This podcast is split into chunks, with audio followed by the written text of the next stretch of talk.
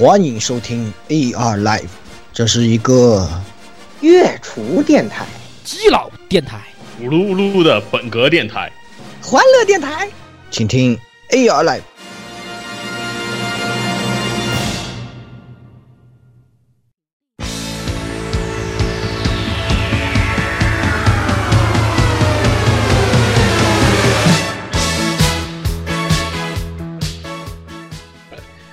位听众朋友们，大家好，呃，欢迎收听 AR Life SP 十五期节目啊，呃，我是为了报复杀了我的 Snake，开始不停的翻模 卵蛇 Snake 模型的火神渡鸦。你死的肉是怎么翻的？你能告诉我吗？对啊火，神因为渡鸦因为这里有一个梗，就是火神渡鸦在一里面死了以后，在二的，就是 MGS 二的游戏里面，你可以捡到火神渡鸦的小模型玩具，在在心里你可以捡到他的玩具，而且还可以打打 BB 弹，所以这里我就反过来用个梗。啊嗯，可以可以，非常强强很强，强无强势。敌，强无敌。嗯，大家好，我是液态固，啊，上期当固态，这次就液态了我。是 liquid 的固啊，因为北京现在太潮了，我整个人都湿了，然后那么应该就是。上一期，上一期是老 Sony 的，这一期是老 Liquid 的吗？对，这上期是老顾吗？对对，所以这期应该是老叶是吧？对，这是老叶 叶，嗯，然后接下来还是这个十六，嗯。啊，大家好，我是 Venom 的亚佐伊萨克亚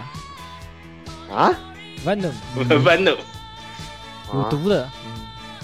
嗯非常有毒呀。因为因为好好像因为最近因为最近我发现特别有我我发现我特别有毒啊！这两天我在我玩我在玩我的 FF 十四的时候，我非常竟然是本来打得很顺的伐木，然后我就突然来了一句：“哎，你们不要这你们不要这么不要这么浪，好吧？我这个有些一浪就翻车怎么办？”然后结果连续翻了五把车，我操，秒杀 flag，这不是你一贯的特色吗？所以有毒啊，所以特别有毒啊，谁受不了？哎，哎，言语那么啊上期失踪的言语，嗯，大家好，我是和平言语啊，手都快断了一只，这样的感觉，就现在感觉浑身被掏空，我也想戴个墨镜，然后就站在基地旁边，盯着这个 浮云，是吧？哎，真的是哎最近被各种事物缠身，然后非常的惨啊，所以上期也生硬了，然后，哎，总之就是。总之就是心很累，希望各位 boss 可千万别阵亡了，我可不想在这个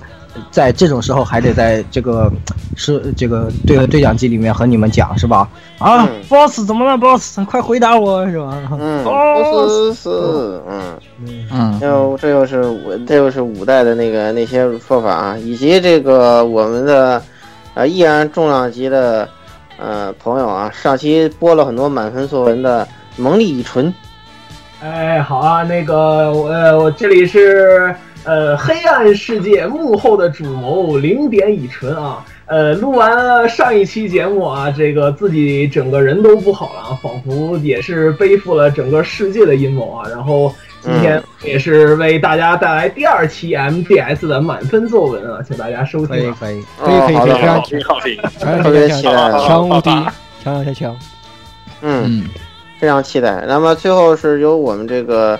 好像又又约了几次采访，然后续费成功的这个呃 ma major photographer 啊，色色上校啊，有请。大家好，我是我是毫无存在感的摄影师，谁谁啊啊，行不错毫无存。在感的，啊，嗯，对，摄影师上校，色上就不不好。色上校，你知道你你自从中了生态虫，你都不会说话了。你在轮椅上坐了三十多年，你当然没有。对对，我特别希望我在轮椅上坐三十多年，然后不用上班，也不用，对吧？特别开心。也不用跟我抢签名了，哎哎哎哎，这很关键这。很关键，非常关键。对对对，也不用上班，不用跟言语抢签名，对吧？对，哎呀，这个干嘛干嘛，特别的嗨。色上校，色上校最近续费成功啊。不过算一算他的这个这个这个充值期限，正好到我们上海特别节目那期到期是吧？哎，所以到时候他会面临非常凄惨的遭遇，被我们 当面是吧？被我们大家都纷纷在讨论怎么让他在外滩羞耻 play。对啊，他他上周续费成功，但是他上周没来呀。但是你这已经开始算了，你不上这月卡钱也不会退你的，对不对？哎，这丁老板的阴谋。这月卡钱也不会退你的，所以正好到上海那期节目，你这你这充值就到期了是吧？色商要趁着这期赶紧展现一下你的尊严嘛是吧？我也不能养猪是吧？没有办法，被种田了。可以可以，那么那个咱们呃结束了这个啊，呃，这个在这谢谢个没有对，在这个没有没有没有新闻没有闲聊的这个节目里头是吧？呃，我们只能说这个啊，这个死死神跟什么啊，死神快要完结了，伪恋已经完结了的时代是吧嗯，对啊嗯，死神就一话了，对，时髦时对髦最后一话都没有，已经没有时髦值了。完全完全没有时髦值，就是就露露是琪亚，露琪亚竟然没有跟医护在一起，对吧？没有啊，便宜因为了井上那个小婊子。因为因为 因为作者特别坚定的就就就支持那个谁，没有办法，就支持织姬，这一点办法都没有啊便宜了这小婊子，真的啊，这这这个是这个是毫无办法怎。怎怎么不饶一下小野寺啊？求放过啊！哎呀，好气啊！伪恋哎呀，更气了。真的气啊！啊，对啊然，后本来本来这个一开始一开始赢的人到最后都输了是吧？对，然后他们玩不玩咱们不管啊，反正科乐美你肯定是要玩，对不对？哎，对对对，别的什什别的别的什么什么什么可以玩可以输，但是克洛美必须死，对不对？对对可乐妹对对对，可乐妹是必须要死的。至于他为什么必须要死呢？呃，这个本期节目中，呃，我们就会给大家带来啊，呃，首先呢是啊、作为上一期的时宜是吧？上一期呃非常有意思，就我们仨自己讲的都他妈掉线了，因为太烧脑了，你知道吧？觉得我操，我讲什么了？我好难呀！我怎么感觉好多东西都没讲？讲到最后，我们仨脑子都一片空白了。然后这位大成品一听，讲的还不错，逻辑还挺说的还行，还行，可以。嗨呀，有你们这样自卖自夸的吗？真是可以。不是，当然我们讲特别烧脑，你知道吗？小岛的东西太难讲了。那个嗯，我们仨讲的都已经都都已经超频了，你知道都不行了。技能讲下来不容易，不容易，对，到都到最后我我们仨都懵逼了，就已经到什么呃鸭子讲一段没话说，乙醇讲一段没话说，没话说，老故事也讲一段，又没话说。啊，就我们实在脑子烧的已经说不下去了。呃，最所以听众朋友们一定这个多多对吧？你能听到现在这个效果，已经很牛逼了，啊对吧？对对，当时当时已经是什么压的半截说，哎呀，我不知道怎么说，来老吴你往下说。已经甩互相甩锅。然后老公说一阵子，呃，那个，那么乙醇吧，就是这种感觉。一下吧我们再说一说。对，然后然后乙醇一开始讲说自己那个错误百出，结果导致那个我我非常自然的把那个 The Boss 那段说了个二周目，你知道吗？他好多地方都讲错了，我靠，简直醉了，我靠。不过今天这个还好吧？今天这个可能就是聊的性质更强一点了，可能就更欢乐一些。嗯，对对对，我感觉稳可以了。那么首先呢，就是我们讲一些游戏本片以外的东西啊，呃，先讲一点一一点小小的这个黑历史啊，就是，呃，首先呢，小岛秀夫这个人啊，他是一个特别喜欢看电影的人，嗯因此呢，在他的这个作品里头啊，自然就少不了电影的梗。呃，那么这是一个什么梗呢？就是呃，可能大家很多人也比较熟悉，就是呃，大家知道这个 Metal Gear Solid 是一个关于特工的故事，对吧？呃，那么说起特工电影呢，那么世界人民都知道有一个啊著名的电影叫《零零七》系列。特别有意思的是，在这个 Metal Gear 这个平行世界里边，也是有《零零七》这部 电影的。对哎，对，非常搞笑。但是呢，呃，就像我们之前说的是吧，这两个对立的人对这个电影态度完全不一样。Big Boss 对于零零七简直就不屑一顾，说你这什么玩意儿，太假了，是吧？特工根本不是这样啊，特工怎么能穿西服啊？这样的特工都是特特工都是没有。你有生育能力，怎么可能当特工啊？对不对？对，这根本像这种人肯定活不过第二集，对。对对对根本根本就不符合剧情，是吧？但是 Major Zero 就不同意，是吧？这是我们是吧？大英帝国的这个呃重要文化遗产，是吧？你不喜欢，我偏喜欢，是吧？嗯啊，这个这个这个事情就呃非常有意思。当然，这里其实只是一个噱头啊，就因为呃，包括在它这个整个游戏 CG 啊，那个呃，包括即时演算那些画面里头，你都能看到很多呃电影的痕迹。呃，为此呢，还呃专门呃有电视台啊，就是采访了一下这个小岛秀夫，哎，说您最喜欢的电影是什么呀？哎，小岛秀夫就说了十部作品啊，这个大家如果有兴趣可以做做笔记。啊，为了讲这节目，我还专门做了功课查了一下，这十部作品呢是《星球大战七》，啊，我觉得一点都不好看。啊，《野火》啊，这这我根本没看过。冲出康普顿，啊，还凑合吧。My Intern，这这我也没看过。小杨肖恩，为什么他喜欢看这种片子呢？我靠，真的那个那个神有病啊，很有病肖恩神有病。神有病？夜行者啊，这个还可以。洛克哎啊，终于有一个我认啊同了。洛克，王牌特工，我操，这他妈不就是零零七式的剧情吗？你你不，是你你不是很鄙装逼合视吗？集，装逼合 而且而且装知道逼合集，这些逼格都哪来的了吗？王牌特工是逼侠，你知道吗？对呀，逼侠呀，我靠，爆裂鼓手啊，这这个可以。啊，这个可疯狂以，爆裂鼓手这个可啊以。，Mad Max 可以 Mad Max 可以可以可以可以，这个我们认同，这个我们非常认同。这个我不认同。所以说，其实你看这个这个小岛秀夫这个电影爱好也是神有病的呀，是不是？哎，对，而且小岛他还出过一本书，算是他的自传。他的这本书的名字叫做《呃，我的血液有百分之八十是这个电影组成的》，好像我记得这本书名字叫这个啊。他特别赞赏，而且在他的那个呃这个游戏演出里，大量使用了很多他喜欢的经典电影里头的那种演出方式。对对，这也是被这个也被而且其实很多人物都是，对对，合金学家都已经挖的差不多了啊，包括其实 Big Boss 名字也是从 James Bond 里头呃挖呃拐过来，因为 Big Boss 名字其实简称也是 JB 嘛，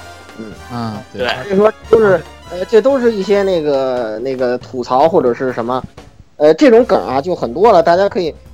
慢慢挖掘，是吧？那么咱们讲啊，的这个我我要，哎，这我正好要提一下，就是呃，如果你非常喜欢合金装备，那么一定要看一部电影，叫做《纽约大逃亡》。为什么呢？啊因为它的主角名字就叫做 Snake，而哦 Snake 的形象就是致敬了这个里面的主角 Snake Plissken 啊，就是致敬他的。顺便啊，啊之前我们安利过的这个 Brawl Force 那个独立游戏，呃，里面也是有这个 Snake Plissken 的形象在里面出现的。啊，对，那个那个你在大兄弟那期节目已经提到过了啊。接下啊来一个呃有具有鸭子特色的掉散值事件，啊，这个其实是什么呢？就是呃，很多人其实这个 MGS 粉丝们都会知道的，就是叫做这个港口镇连续杀人事件这么一个游戏，是当时在日本非常有名的一个 AVG 游戏，而且怎么说，游戏质量奇高无比。它的制作人是谁呢？是枯井雄二，他是谁？是 DQ 的制作者。哦，嗯这个呃，这个港口镇连续杀人事件的话呢，是他进入这个艾尼克斯以后的首款作品，哦，而且这么说吧，小岛正式完了，就是这个港口镇连续杀人事件以后的话呢，才立志说想加入到这个游戏这个行业吧。虽然小岛一刚开始他去读经济系的时候，他说他想做电影嘛。但是因为当时时运不济，加上这个当时的那个形势，就是他又算是这个跨专业了嘛，所以的话，他也的的确确没没能就是圆他的电影梦。当然，他最后在游戏里面圆了。但是《港口镇连续杀人事件》这个游戏，绝对是改变了小岛这个游戏人生的重要里程碑之一。呃，嗯如果喜欢老游戏的朋友的话呢，可以去找一找这个游戏啊、呃这个游戏的确做的很很有意思，意境也很好，是个 FC 的，找 FC 模拟器应该就找得到，而且还有英文版。嗯对对对，从这些数码的意境中，我们可能能看到一些不可名状的恐惧，是吧？我就知道，我就知道，我就知道，哎，是吧？这个好吧，那么其实讲了这么多奇奇怪怪的东西，大家就发现小岛这个人确实是神有病、神神他妈有毒的这么一个人，是吧？呃，那么其实他的这个独立啊，还不止如此，是吧？其实，呃，怎么说这个呃，看了很多电影，我们就知道我们其实输在起跑线上，是吧？呃，特别是一些什么动画神剪辑，是吧？比如现在这次看完那个《发条精灵》第五级，人都都都都大呼，我们才明白什么叫输在起跑线上。呀！哎呀，而且那第七卷的前半部分，对他神他妈给挪到前面去了，对我操啊，那这简直是第七卷的后半部分呢？这次肯定没有的。啊，对，这个肯定是不会有的。那那这个，所以说呢，就是很多事情都是输在起跑线上，是吧？那么在接下来由我们的这个啊零点乙醇是吧，给大家揭露一下这个呃呃，其实你做游戏也是输在起跑线上的一些事情。呃，来，对对对对继续。哎，好，这个说在这个起跑线上啊，这个起跑线到底这个起跑线有多靠前呢？呃，我给大家来扒一扒这个小岛秀夫本人的一些个这个中二的这个黑历史啊。好啊，首首先说啊，这个他是一九六三年八月出生于东京市这个田谷区啊。呃，三岁的时候呢，这个也是全家搬到了这个关西的这个兵库县的神户市郊，啊，兵库北啊，呃，这个就兵库北啊，对，人他妈兵库北，就是就是信长他们老家尾张哎尾张国那个地方。哎，就是说说在这个三岁时候啊，这个年幼的这个小岛秀夫啊，当时这个最喜欢做的一件事啊，就是找一群同龄的孩子玩这个警察抓小偷的游戏啊，或者说按啊，或者说哈，他就自己说这个，或者玩这叫那个牛仔和印第安人的这个捉迷藏游戏啊。嗯嗯嗯小岛秀夫本人回忆啊，这个每当他自己在捉迷藏的时候啊，他这个总喜欢这个，嗯，这个这这个让自己啊贴在这个这个什么街墙的这个拐角的墙壁上啊，呃，紧嗯神经，然后小心翼翼的探出头来四处观察外面的情况啊。然后他也说，这个似乎这个每次耳边都能清晰地听到自己那个心脏的这个跳动声啊。嗯，然后呃，但是呢，现在小岛秀夫这个大了啊，就也不能再像小时候那样中二了啊。但嗯是他却这个毅然决然的把这个童年的这份欢乐时光啊，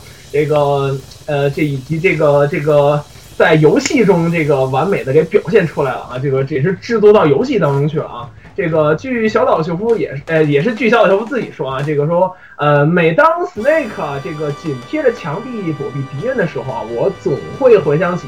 哎，这个当年和朋友一起做游戏的时光。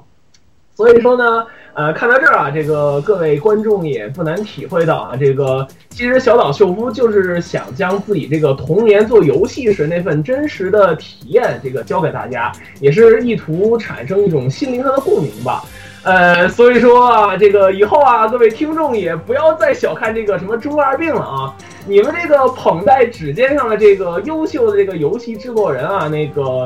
呃，实际上就是本着一种中二的态度在给你们做游戏啊。这个虽说中二病不能拯救世界吧，但是中二病却可以震撼这个世界，震撼你们的心灵。这个人不中二枉少年，你不打算也来做做游戏吗？我天哪，我感觉三岁就输了，这以后要要有孩子，得鼓励他六岁就写写情书啊。三岁看大，六六岁看小。对对，这个所以说输在起跑线上，这个到底有多远？我想你们也现在也看到了啊。哎这，这太这这太可怕了，是吧？那咱们顺着他童年的经历，是不是啊？啊，这个我们这次嘉宾乙醇，还有这个呃，已经都触手挥的停不下来的这个呃火神渡鸦，是吧？哇，这次叫的终于毫无违和感了。呃，准备给大家剃光头。呃，对，准备给大家回顾一下，从八七年乃至更早啊，到一五年这将近三十年的时间里，是吧？呃，小岛秀夫跟后来拉起来的 Kojima Production 的啊光辉历程啊，来有请二位。呃，这个说到这个合金装备系列啊，那个，呃，我想这个听众这个脑海里是不是首先想到的就是什么优秀的画面啊、出色的操作手感啊、紧张的潜入感，以及什么深邃的游戏背景、宏大的游戏舞台？呃，但是你如果以为这期节目我是要带来 MGS 系列游戏的点评，那你可就错了啊。呃，这期节目也是由我零点乙醇啊，就要偏偏来揭露一下这个游戏的伤疤，挖挖游戏的黑历史啊，也是为大家这个这个带来你所不知道的这个合金装备系列啊。好啊，呃，也是挖掘一下 MGS 和小岛秀夫这个本人的黑历史啊，也算是一种另类干货吧啊。嗯呃，说到这个游戏的历史啊，这个我们就不得不从这个小岛秀夫这个工作室和这个他与这个科纳米近三十年的爱恨情仇说起啊。呃，呃，众众所周知啊，这个小岛秀夫也是在这个二零一五年七月份啊，到现在已经是一年多了啊，这个宣布这个可纳米离职啊。但是关于他这个离职的原因，当时也是这个众说纷纭。呃，就是有的人说这个小岛秀夫这个可能是因为他这个游戏制作理念啊和公司这个严重不合，呃，也有人说呢，他这个可能是因为那个 Konami 就是想要这个在未来逐步放弃这个高端游戏市场，开始转战这种开发难度和投入都相对低廉的手游市场导致的啊。呃，但是 Konami 似乎并不想让公众了解这个小岛秀夫离职的真相啊，当时也是在这个竭尽全力的去封杀这个网络上出现的任何出现的这个言论和爆料啊。嗯，但是不管怎么样吧，我想，呃，当我为大家这个一一揭开这 MGS 系列黑历史的时候，我相信每一位听众心里也都会得到一份属于自己的答案啊。嗯，啊，这个合金装备它的第一座啊，这个应该是一九八七年发售的啊。哎，对，嗯，嗯，从这个小岛秀夫一开始制作这个系列这个游戏的想法啊，他就是始终抱着一种追求这个极致的这种游戏的品质的这种一个态度。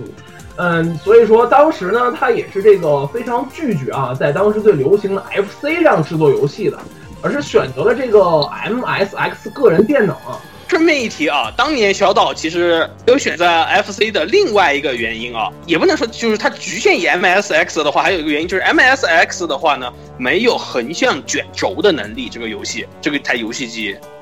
呃，因为它同期移植的 FC 类似于 FC 的魂斗罗，嗯，还有 FC 的那个什么企鹅大南极大冒险这一类的游戏的话呢，都无法实现这个画画面的横向或者纵向的平移的这个效果。是。当时只有 MSX 的话呢，才就是说你换一个区域，它就直接切到下一张图了，它不是说是像那种横着不停的给你挪。当时其实也因为机能的限制的关系，所以才让小岛想到了就是说做潜入类游戏的这种一个选择吧，应该这么说。好，鸭子那个鸭子提到 MSX 的时候，我我插一个一个东西，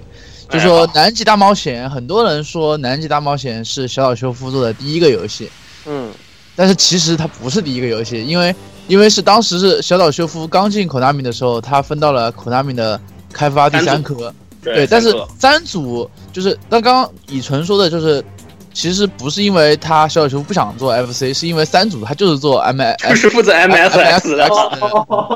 嗯，对，所以他就他刚刚分到三组的时候，他就说去做了那个梦大陆，呃，日文叫梦大陆，英文叫南极大冒险。对，但是他其实就刚做的时候就被人换掉了，就被老大说你不要做这个，然后他就没有做了。就是其实梦大陆是很后是其他的一些人做的，呃，然后只要修夫在三组就是后面的话，他大概很有几年他没有怎么做过什么东西，因为他当时做了一个叫 Lost World，这个基本上就是抄马里奥的一个东西。啊，而且很尴尬的是什么？小岛刚刚进入 Konami 的时候，因为刚才我们说嘛，他是经济系出身，基本不会什么代码，所以他在他在有这个有一次这个欧美的这个游戏游戏采访的时候，他专门提过，就是说他当时其实是在 Konami 里面是经常受排挤的，经常很多就是老一老一辈的资深员工经常像这样讽刺他说：“你在死以前至少给我做个游戏出来。”所以嗯当时小岛可以也从这里折射出，其实他在整个 Konami 里面前期是非常压抑的，可以说怀才不遇吧，应该这么说。哎对对对，对对嗯对，后期虽顺便再然有才了，但是他依然被压制。就是对我们在上一期节目其实已经给大家提了，因为怎么说？因为当时 Konami 真的因为魂斗罗这些游戏吸引了大量就是技术宅，可以这么说，就是每个人进去能画能写，呃，能能画画，能写代码，能编故事，基本一个游戏可以从头到尾自己出一套企划自己做。但是小岛他当时没有这个能力，所以当时可以说很受冷落。他进去是策划，然后到后面的话，其实他 MGS 出来的话，也要感谢一个人，就是他的同事，他同事叫松井，因为这个人就是他当时写了一个企划案叫叫 Inter 呃，Intender 潜入者，潜入者啊，内部代号是三幺三 N 三幺三。嗯。他这个东西，他本来刚刚拿进来，就是说的话给领导看，领导说这个东西你不靠谱，对吧？你刚进来想做个东西，然后呢，小修复就受不了了，他说我要辞了。老子不干了啊！对，然后这个松井呢就看到了他，松井直树啊，对，松井就就看到他，然后说说，哎呀，瞄一眼，完了以后说，哎呀，吃饭的时候看一看，哎，觉得不错，你回去改一改。然后八七年的元旦他改完以后，然后他就松井觉得很好，就就跟跟领导，就跟那个科长三科科长就说，哎呀，这个很牛逼，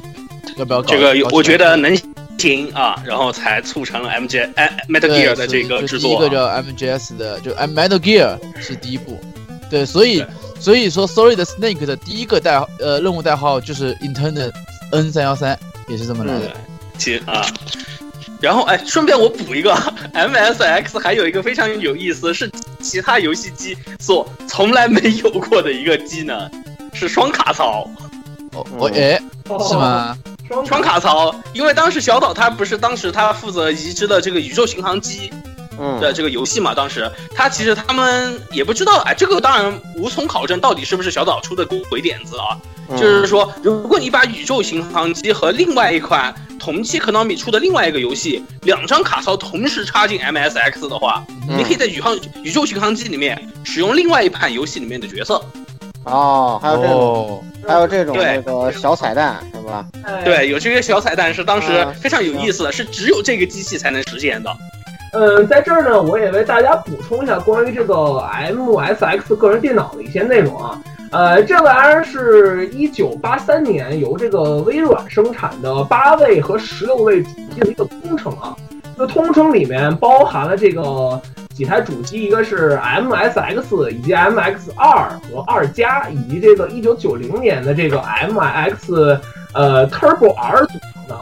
这台机器呢，不但是当时的早期计算机啊，其实更是一台游戏主机，就有点类似现在那种 TV game 的感觉。是其实你可以理解作就是微软出的小霸王。哎，对对对对对对对对对对，是这样是这样的啊，这个，呃，然后这个他当时这个也是和这个哎这个 FC 这个同台抗衡的一个游戏平台啊。这个平台上面除了这个大名鼎鼎的合金装备系列以外，这个在该主机上还发售过上千款游戏啊，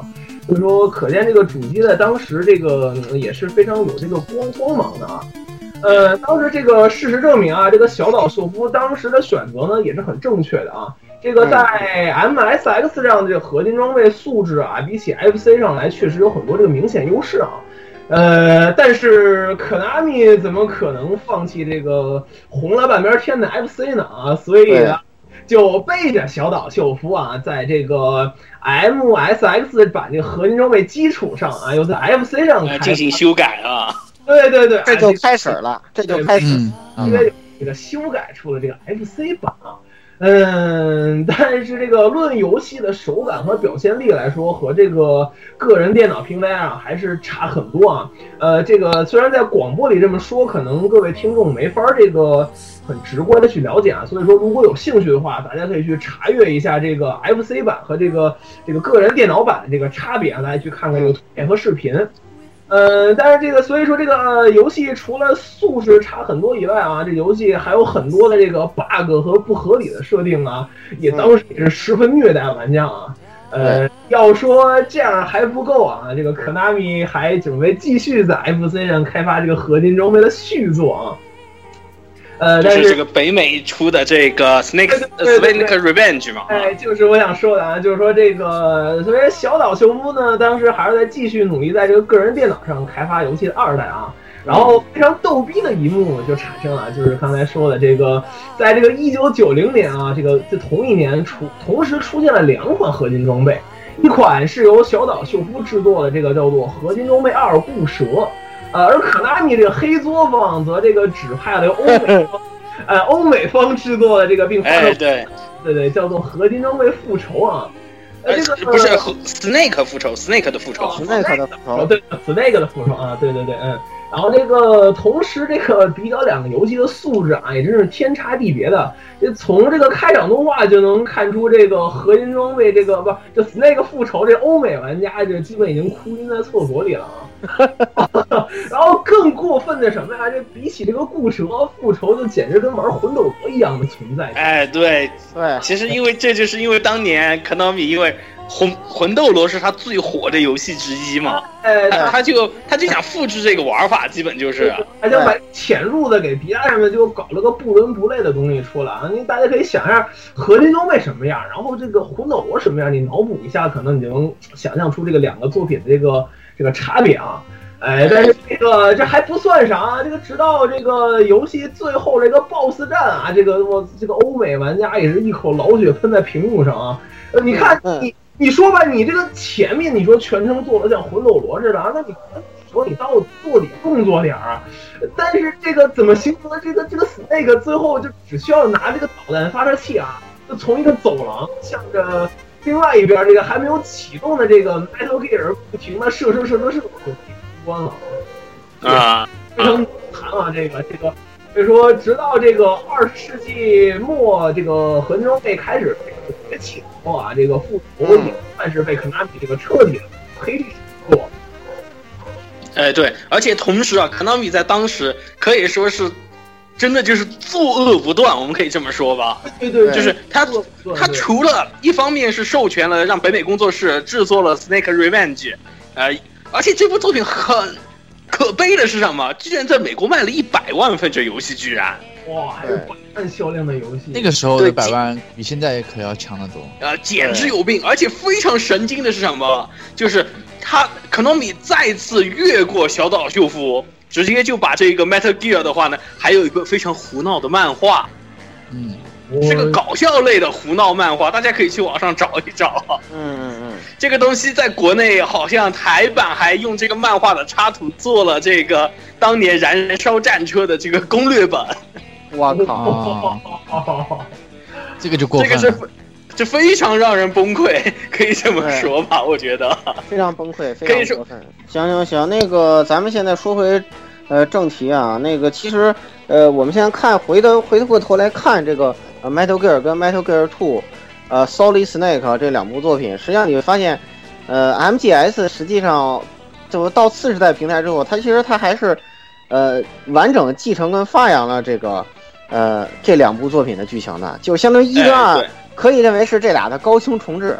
因为你看那这里头出现那些组织啊、名字，比如 Big Boss 啊、Outer Heaven 啊、Solid Snake 啊，包括灰狐 Grey Fox 啊，都举出来了。对，呃基本核心人物已经都来了啊。对，核心人物都已经来了，包括一些核心的地点，什么桑吉巴尔岛啊等等这些东西，什么坎贝尔上校啊，这些对坎贝尔上校，包括大杀器 Metal Gear 啊，只不过是后来到次世代之后，啊这个容量大了，他把这些设定又丰富了一下。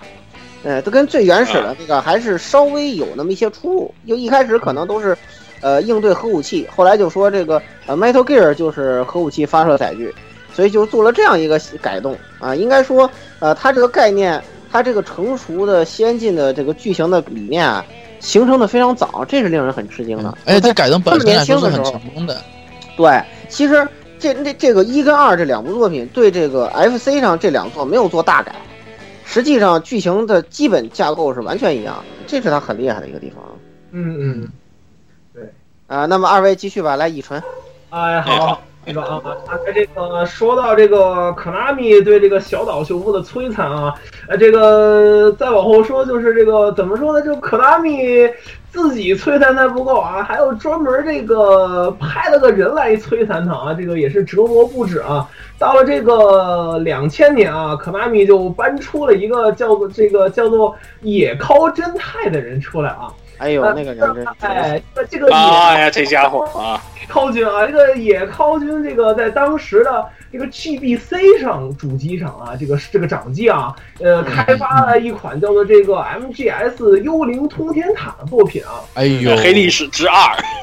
黑历史之二，哎，跟这但魂斗罗那个一样，黑历史。哎，但是还真别说啊，这个你别看 GBC 啊，这个整款这个游戏制作素质还是非常惊人的啊。呃，这个我想可能从这个 GBC 上很多人玩过来的玩家也都接触过游戏啊。这游戏以至于这个 IGN 居然给出了满分评价，满分真的是满分而且当年的 IGN 不是现在的那个 IGN，、啊！哎，对，当时评分非常严格的是还有还有节操的，对对对，还做节操了，但是他也给出了满分啊。呃，这个虽然这个游戏的这个剧情没法纳入这个 MGS 正作的范畴啊，但是也无法这个阻止野尻军在这个可纳米内部这个声名大作啊。他的内心似乎有些波动啊，甚至想在这个公司里面这个与小岛秀夫这个公然叫嚣。呃，直到这个 MGS 后面几座啊，包括这个二代自由之子、三代食蛇者啊，呃，野尻也都是参与了游戏的制作啊，同时也对着这个小岛秀夫指指点点。嗯，其中这个玩过这个 PSP 的玩家啊，这个可能也知道，MGS 还出过一个走格子的回合制卡牌游戏。呃，掌上行动，对这个。也有翻译到这个合金装备酸雨啊，这个不知道，反正翻译可能不大一样啊。呃，反正总之就是走格子这玩意儿是也是这个野靠军的产物啊。呃，虽然这个游戏方式挺新颖啊，但是评分却很低，就这样。呃呃，一直到这个二零一二年，这个野尻真太啊才自己这个独立制作了一个打着三 A 级大作旗号的这个这个游戏，叫做这个永生不灭啊。呃，游戏发售以后啊，呃，这个 IGN 评分三点零，然后 哎，强，哎三点零，哎，从此以后我们就再也没有见过野尻这个人了，强 直到现在也没有，很强。那个，此时我不知道各位听众是不是能够嗯那个仿佛能够看到那个小岛秀夫那看垃圾的眼神啊！对哎，小岛秀夫，我的内！我的内心毫无波动，甚至还有点笑。对你的甚至还有，点想笑。对，在他悲剧之后，实际上这个小岛秀夫真正意义上说是，他最后把呃 Metal Gear 从一个叫著名的系列变成一个神作，就是我们上一期跟大家提到过的这三。食蛇者其实一开始就是小岛秀夫逗你玩系列，PV 逗你玩系列就开始了。当时这个 PV 出来之后，恶评如潮，你知道吗？那是是三代什么鬼啊？什么什么食蛇者啊？这主角是谁呀、b i g Boss 不死了吗？然后嗯，就是骂声如潮。然后这个游戏发售之后，所有人都傻了。然后发霉通给了四十分，爱爱基恩给了分。其实这是一个双满分作品，在整个人类游戏史上都只有十几部作品达成过的成就，哦，白白金奖杯成就，只有这十几部这部应该也开开创了那只有十三部作品达到过艾吉恩、哎发霉通双满然后小岛秀夫一个人的作品占了俩，你 这哦，强很强，这是有多可怕，是吧？所以说这个出来之后，所有人都闭嘴了。以后小岛秀夫 TV 做成啥样，所有人都做一件事儿，猜。哎呀，对对，而且这个这部作品也是，就是小岛秀夫应该是就是第一次吧，就是他忽悠，就是用用用预告片来忽对，哎嗯哎，这个还真没有啊，这个还真不是啊，我告诉你，这个还真不是。当时小岛第一次剪的是什么？剪的是他的那个宇宙奇景的这个预告片。这个是小岛第一次来剪，而且以后就一直确立了一个风格，就是所有的预告片都是小岛秀夫来剪的。然后所有的预告片，小岛秀夫来剪的都是忽悠人家，嗯，就是这么哎，强对。哎然后，其实我觉得这个事情我们要先顺着往回推，要一直先说到 PS 时代。为什么？因为嗯呃，我们从 Metal Gear 二的时候，其实就是在最后结局的这个地方，因为我们之前就说到小岛非常喜欢电影，他已经开始在整个 Metal Gear 2里面运用了大量这种电影演出手法，对，是的，但是当时是局限于机能的关系，嗯。所以无法达到非常真实的效果。但是到 PS 时代就不一样了，嗯。因为为什么？因为 PS 时代开始有真正真的实时演算 3D 了。对这个时候，小岛可就真的开始成，开始走上神坛的第一步了，可以这么说吧。是。对对对，嗯，然后可以这么说吧，当时 Metal Gear Solid 在就是纽约的这个 E 三展上面啊，嗯，刚刚一放，可以说整个会场都静了，可以这么说，都静止了，大家都全部人都，全部人的视线全部都集中在了 Konami 的这个展台上面，因为为什么？前面从来没有一个第一，从来没有一个游戏像电影这样来玩的，嗯，对，大家之前全部都是二 D 的，然后突然一下子三 D 又来了，电影式表现手法也有了，台词也非常的动人，而且还是大家都知道的一个非常有名的这种战争题材的这种一个游戏，可以说把所有人的肾上腺素都点燃了。哎是，的，嗯，而后面到了 PS 二时代，也就是 Metal Gear Solid 二的时候的话呢，小岛秀夫的这个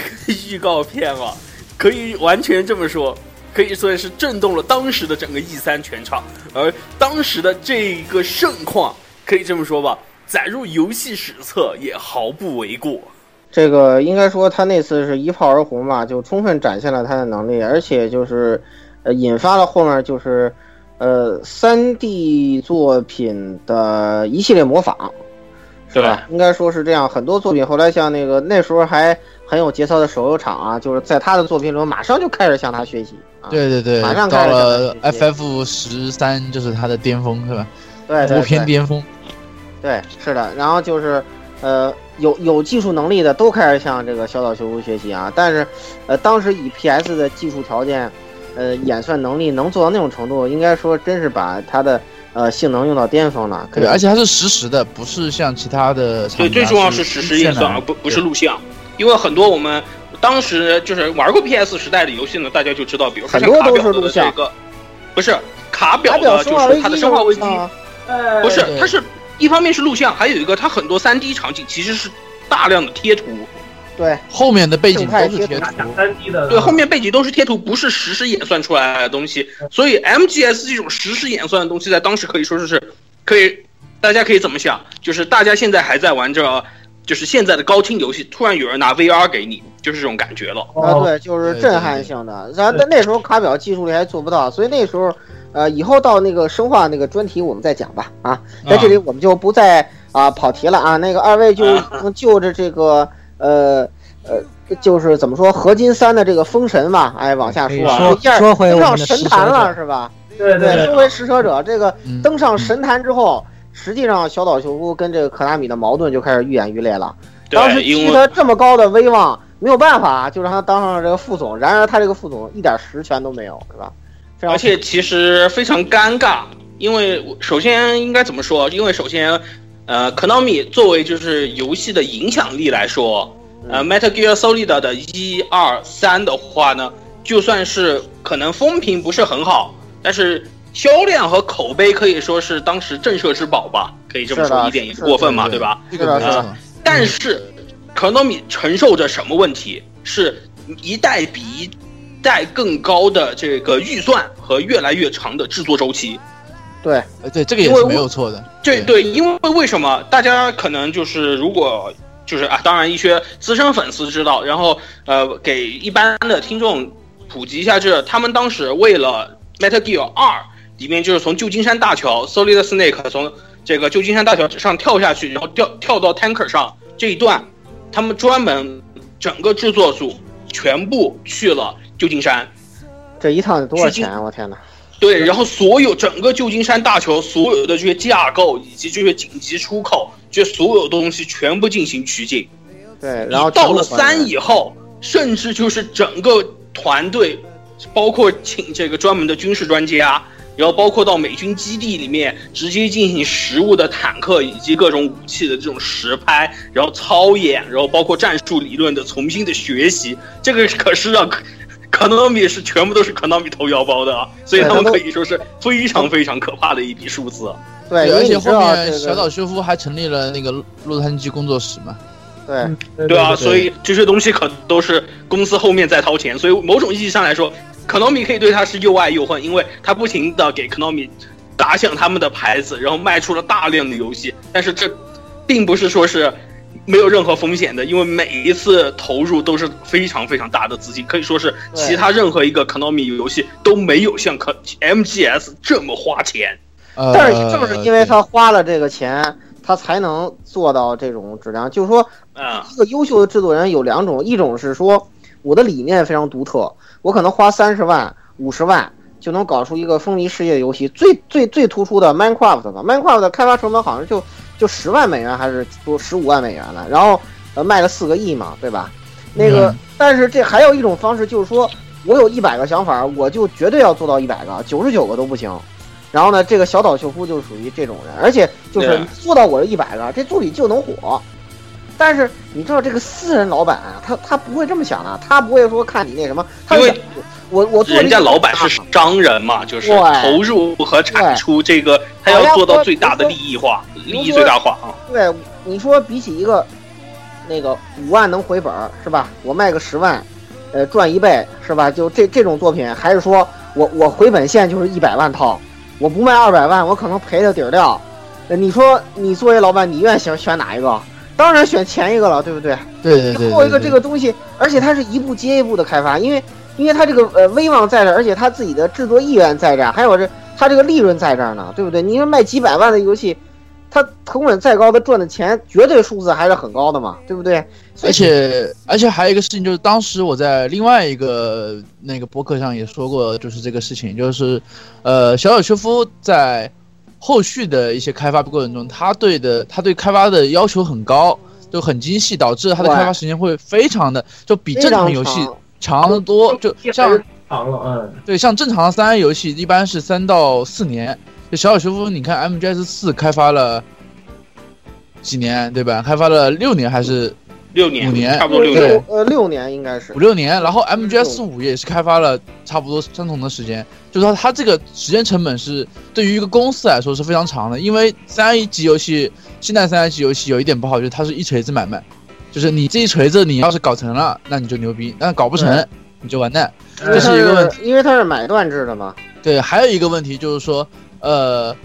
当就是你要我们要横向比较啊，就是当年的那个 Konami，就 Konami 我们所脑子里想象的 Konami 牛逼的游戏啊，恶魔城也好啊，实况呃那个不实况呃是实况吧，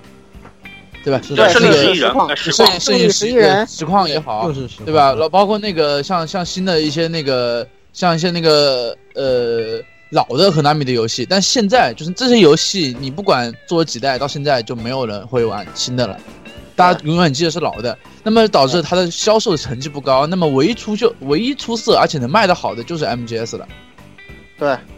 实际上就导致它它一定要你做 MGS，但是你你做的钱你你又你回本是很困难的，就导致了这么一个问对，题。就就很贵嘛，就对，所以后来就会出现什么，就就大家就很多人都在吐槽，哎呀，说你这个 Ground Zero 怎么流程这么短啊？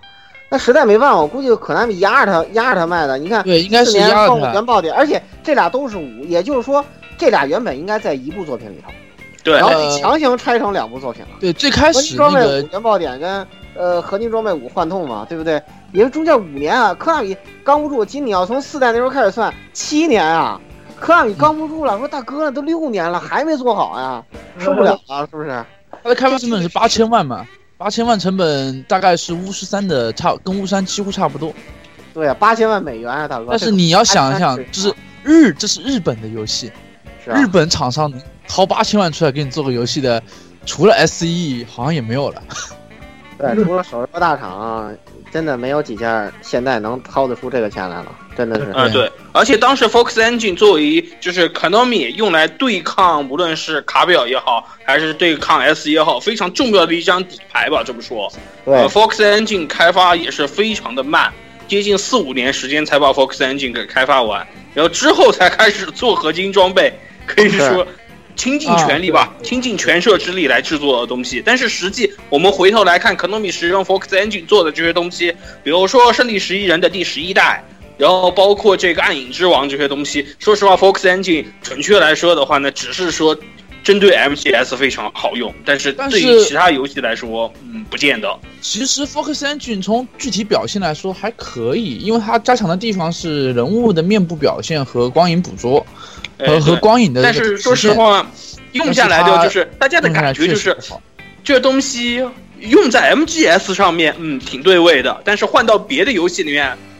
这混血有点怪怪的感觉。对，不是对而且当那么通用时，对，一个是他不，一个是就是呃，Konami 没有把这个游戏就是给给外外面搭出去，就是不会给对外卖卖游戏引擎。然后第二个是呃没有开源啊，Konami 手上的所谓的三 A 级游戏实在也不多了，对，就是他只摊他摊不了这个开发成本。比如你像 EA 做个寒霜，他能摊他用用能用多少个游戏用寒霜，对吧？对对呃对，对他他要么就像虚幻，最最典而且型的，虚幻现在很多还免费。对说明了还有虚化是虚化是他他不做游戏，他就是做隐形。对吧而且还你要不像搞得 Cry 很多 Engine 还免费的啊。对要么就是你走 CryEngine 的路，CryEngine 它的它虽然说你说快用 CryEngine 的游戏不多，但是其实 CryEngine 它不是拿来做游戏的，它是拿来做就是比如说央视的春晚是用 CryEngine 的，呵呵对，呵呵，央视春晚是真的是用 CryEngine 的，就是春晚那后面的效果图，对，就是它它是做做其他的一些艺术效果用的，但是小小那个 Fox Engine 就是又不卖，我自己又做做的又不多，然后还花钱，对。哎，对，而且这实际上 Konami 从生意上讲就特别不明智的一个东西。就我就随便举个例子，比如说你像那个呃波音是吧，世界级巨头，但是他造这个飞机，那个从航电设备。呃，到那个什么发动机都是不同的公司，比如它的发通啊，它的发动机就是通用电气的嘛，这就分担了成本。航空发动机是成本特别高的一块儿，你拿这个，因为这这个东西也是 engine 嘛，也是引擎嘛，对吧？你拿这个做一个比较，就好比说波音公司，我我自己开发这引擎，然后我这引擎呢还只在我这个空呃波音飞机上用，空客用我不卖它，然后别人用我不卖，那你说这成本怎么下得来？对不对？就跟这一个道理嘛，就都攥在压在自己手里，就变成每一次续作都是搏命，就是我卖出去了，我这我这公司就活，真的是卖不出去我就死。一步卖不出去就大家一起打 GG。直接完蛋，对对。对，所以说从生意人的角度，呃，本来咱们是不是要黑可乐美啊？咱们为什么再给他洗白啊、哎，哎，哎哎哎哎，赶赶赶赶紧换换个台，换台换台换台，好尴尬接着往下讲。哎这个是吧？虽然当然，这实际上证明了我们台的客观性啊。这个从这个正态的数据上也能反映出来，就是我们还得实事求是说，从生意人的角度说，确实是不乐见这样东西。那么这个时候呢，是吧？这个矛盾的激化，哎，就不可避免了。来，咱咱们让这个乙醇跟这个鸭子接着往下说啊，哎，好，我接着说啊，这个刚才说到这个野尻这个人没了啊啊，对对是没了啊，呃，他这个也是我们说的啊，他这个也是呃当时做这个所谓三 A 级大作这个永生不灭啊，肯定这这一锤子买卖没有做好啊，所以就直接没了啊，也是应验了我们刚才说的这个话啊。嗯，但是这个小岛秀夫啊，这个虽然也抠没了，但小岛秀夫这个仍在饱受这个可纳米的折磨啊。这个在后续的这个几年中啊，也是这个我们刚才说的啊，这个 K 社已经把这个游戏开发的重点啊，从这个高昂的这个开发这个这个家用机啊，也是慢慢转向了这个手游发展啊。刚才也是说了，这个小岛秀小岛秀夫啊也非常氪金啊，在这个开发这个时间周期很长。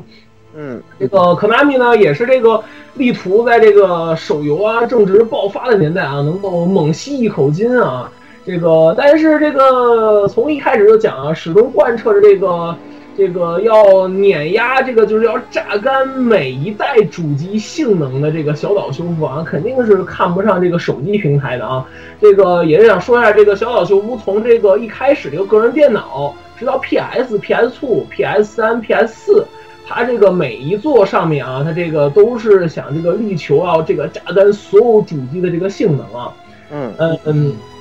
但是这个科纳米可不这么想啊，这个，呃，于是啊，这个这个黑历史又来了啊，这个，所以这个这个科纳米又背着这个小岛秀夫啊，你现在不是搞手游吗？然后他就在这个手机上搞出了一款叫做《合金装备 Touch》的游戏。啊，就 MGS 四的 Touch 版，我知道这玩意儿。这背景是四代的啊，改成 Touch 版，这个我该怎么说呢？这个我都已经不好意思评价了啊。大家有兴趣的话，可以去那个度娘查查图片啊。这个这座游戏啊，也被这个玩家们戏称叫做纸片 Snake 啊。哎，对？太雷人了，这个。或者我们准确的可以说叫这个合金装备打野鸭。啊，对对，打野鸭这个非常哎，大家想非常的对打野鸭的游戏非常传神。其实那个时候，那个时代，那个手机的技术还挺捉鸡呢，还不是现在，你知道吗？对，那个时候 iOS 的这个 Apple Store 也才刚刚上市嘛，那个时候我我能流畅运行呃 Metal Gear Touch 的这个游戏游手机，也就只有这个苹果的这些，所以很尴尬的当时。而且我是这说实话，当时我还真玩过这游戏，所以为什么我觉得特别操蛋？这打野呀，对，这真的就是打野呀。技能很捉鸡，所以这个游戏也像个捉鸡游戏一样，那个打打鸭子这个啊，呃，这个游戏这个当时的素质啊，也是让这个小岛秀夫几乎崩溃啊，啊，这个 K 是里虐的好爽啊，啊，好爽，甚至还要开发一款合金装备社交，呃，对这个小哎呀，有惨无人道的好虐好爽！哎呀，好虐好爽啊！这个正如游戏的名字一样啊，然后这个这个游戏它是基于卡牌氪金和社交的一个软件，我不知道该怎么定位这个这个这个东西啊。呃 MGS Go，MGS Go，MGS Go，我反正不管怎么说吧，我也不知道该怎么评价。总之，这个游戏在一年以后就停止运营了，哎，对，它只活了一年啊。你要知道，玩这个 Metal Gear 的人都是核心爱好者。我操，你搞这种这种烂烂周边想骗钱，那是不可能的，对不对？这不是一个萌豚游戏，对不对？哎对，哎，所所以看啊，那个现在捋到现在啊，你看这个，嗯，大家不要以为这个就就很长，就是嗯跟一些 MGS 这些就是不是那种铁杆粉丝，或者说是一般了解这个系列游戏的人啊，呃，都以为这个合金装备这个系列啊，一直是这个呃索尼上面的这个看家菜啊。但你看我们亲眼到现在。你看这个核心装备登录过手机，登录过这个呃这个呃，Gay Boy，真 boy 啊，还有就各这各种版本啊，所以还有 PSV 对吧？哎对 PSV，对，后来是高清高清重置版嘛，对这这个 PSV、我还是 PS 日美版我都有啊，哎，这个对都是 PS 大三还有奇怪的东西，对，啊。哎啊，然后这个说了这么半天，这个这个这个这什么这是法做吗？这个啊，这个呃，我也给大家带来点这个正能量的东西了啊！要这个要说这个番外的这个说就没点好东西了吗？这个当然也不是啊。这个二零零四年啊，就在 NGC 平台上，你看我们现在又多了，你个叉啊！哎你个擦哎，对你的你个擦平台这性能还是可以的，其实上它的它的水平实际上是在 PS 二之上啊，略逊于 PS 三这。是任天堂唯一一次有技术性的东西，对对技术性上面碾压索尼的，对，对呀，然后爆死了，领先了那一次，后后面就再没领先过。对然后就爆死了，这是很尴尬的。呃，这个在这个 NGC 平台上发售这个核心装备啊，叫做这个鸾蛇。呃，这个比较惊诧的是啊，就是这个游戏啊，居然是任天堂出资的啊。对，哎，也是刚才像大家说的，也是这个 PS 版合金装备的这个这个高清重置版啊。呃，这游戏甚至连这个马里奥的制作人宫本茂都参与了监这个游戏的这个监督制作啊。哇靠，这么屌！对对，真的宫本茂都参加出来了啊！这个这这个个两个大神合体之后，这个这个产品真是不一般啊！这个呃，这个游戏反正这个是沿用了这个一代的剧情啊，以及融入了这个游戏二代这个大受好评的系统啊。所以说这个孪蛇的诞生呢，完这个也是完全一手由这个宫本茂一手促成的啊。对而这个宫本茂呢，这个补充一下，又是这个小岛秀夫一直的偶像啊。哎哎，哎，你偶像来找你呢，你哪有不认的命啊？游戏，那当然要毫不犹豫的接下了啊。这个也是可以说是 MGS 这个历史上啊，这个强强联手的一部作品，也是，嗯，嗯，但可惜啊，就是这个监督不是很会玩儿，哎，不是很会玩儿，对对对，哎，这个还是那所以直接导致就是很多，就是本来按理来说，我们大家觉得孪蛇可能就是呃 Metal Gear Solid 就是第一代 PS 这个游戏的这个高清重置，但实际上不是，为什么因为虽然故事讲的是一样的故事，但是因为监督换人了，我记得我看，哎，监督的名字是叫什么来着？对，动画导演是小岛来是是北村隆平，是因为当时哎，对对对，一个一个日本还当时还比较接近好莱坞的一蛮有名的一个。一个一个一个对一个所以整个的风格就变了。风格，对对。他的风格就有点像，有点偏向就是。就又有日式的装逼，又有好莱坞的运镜，但是他没有用好，哎，对。这是，很尴尬的。哦，对，所以包括反正很多地方的话呢，虽然我们看着是很好莱坞的大片，但是的话呢，这不 MGS 不行，这不 MGS，这不 MGS，这不清真，这不清真，嗯对这这不清真。对对对，嗯嗯，然后我这边这个关于 MGS 这个系列黑历史啊，大概也就是发到这儿啊，然后大家待会儿可以再补充一下啊。这个也呃，给我留到最后啊，可能也是我还是想这个抒发一下这个游戏的感情啊，感觉每期节目不抒发一下情感跟没说一样啊，这个大家 一定要抒发，一定要抒发抒发情感要常。写个满分作文出来啊。哎！一一一定要抒发几件，这才清真啊！哎对对对，然后这个接下来咱们接着说啊，小岛秀夫的满分传奇还在延续。哎，那么咱们说这个小公主是吧？我们以前做过专题荣光 PSP，那么哎在这个小公主诞生这么多年里头，是吧？满分游戏几乎没有。然后小岛秀夫说啊，这这怎么行呢？是吧？然后他在这个小公主上发售了一款叫做 Peace Walker 的游戏，这个游戏呢，发霉通给了四十分，是吧？哎，哦可以算是。哎，说实话，这个小岛和 K 社还挺会压榨，就是任何一款主机在末期时候的这个演算能力的啊。对啊，小小公主到一零年之后，这演算能力突然爆炸了，和平行者就炸了一回，然后后来我们的激战专题里提过，Z 二又他妈炸了一回，，Z 二炸了一回，然后当时战神也炸了一回，战神别忘了，啊，战神。食蛇者就是 Metal Gear 三，本来预计是出在 PS 四上面的，结果用 PS 二还是把 PS 二技能给炸了个干。还是炸的，干，这小岛秀太厉害了，真是看傻了。当时大家看那个食蛇者那画面都看着看呆了啊，太厉害了。对对对对对，打的机机能也是，啊，这是零四年能实现的画面，就是我不用你个擦，照样能走出你个擦的水平来，对不对？然后你个擦那个时候的水平是什么？嗯，生化危机，生化危机四，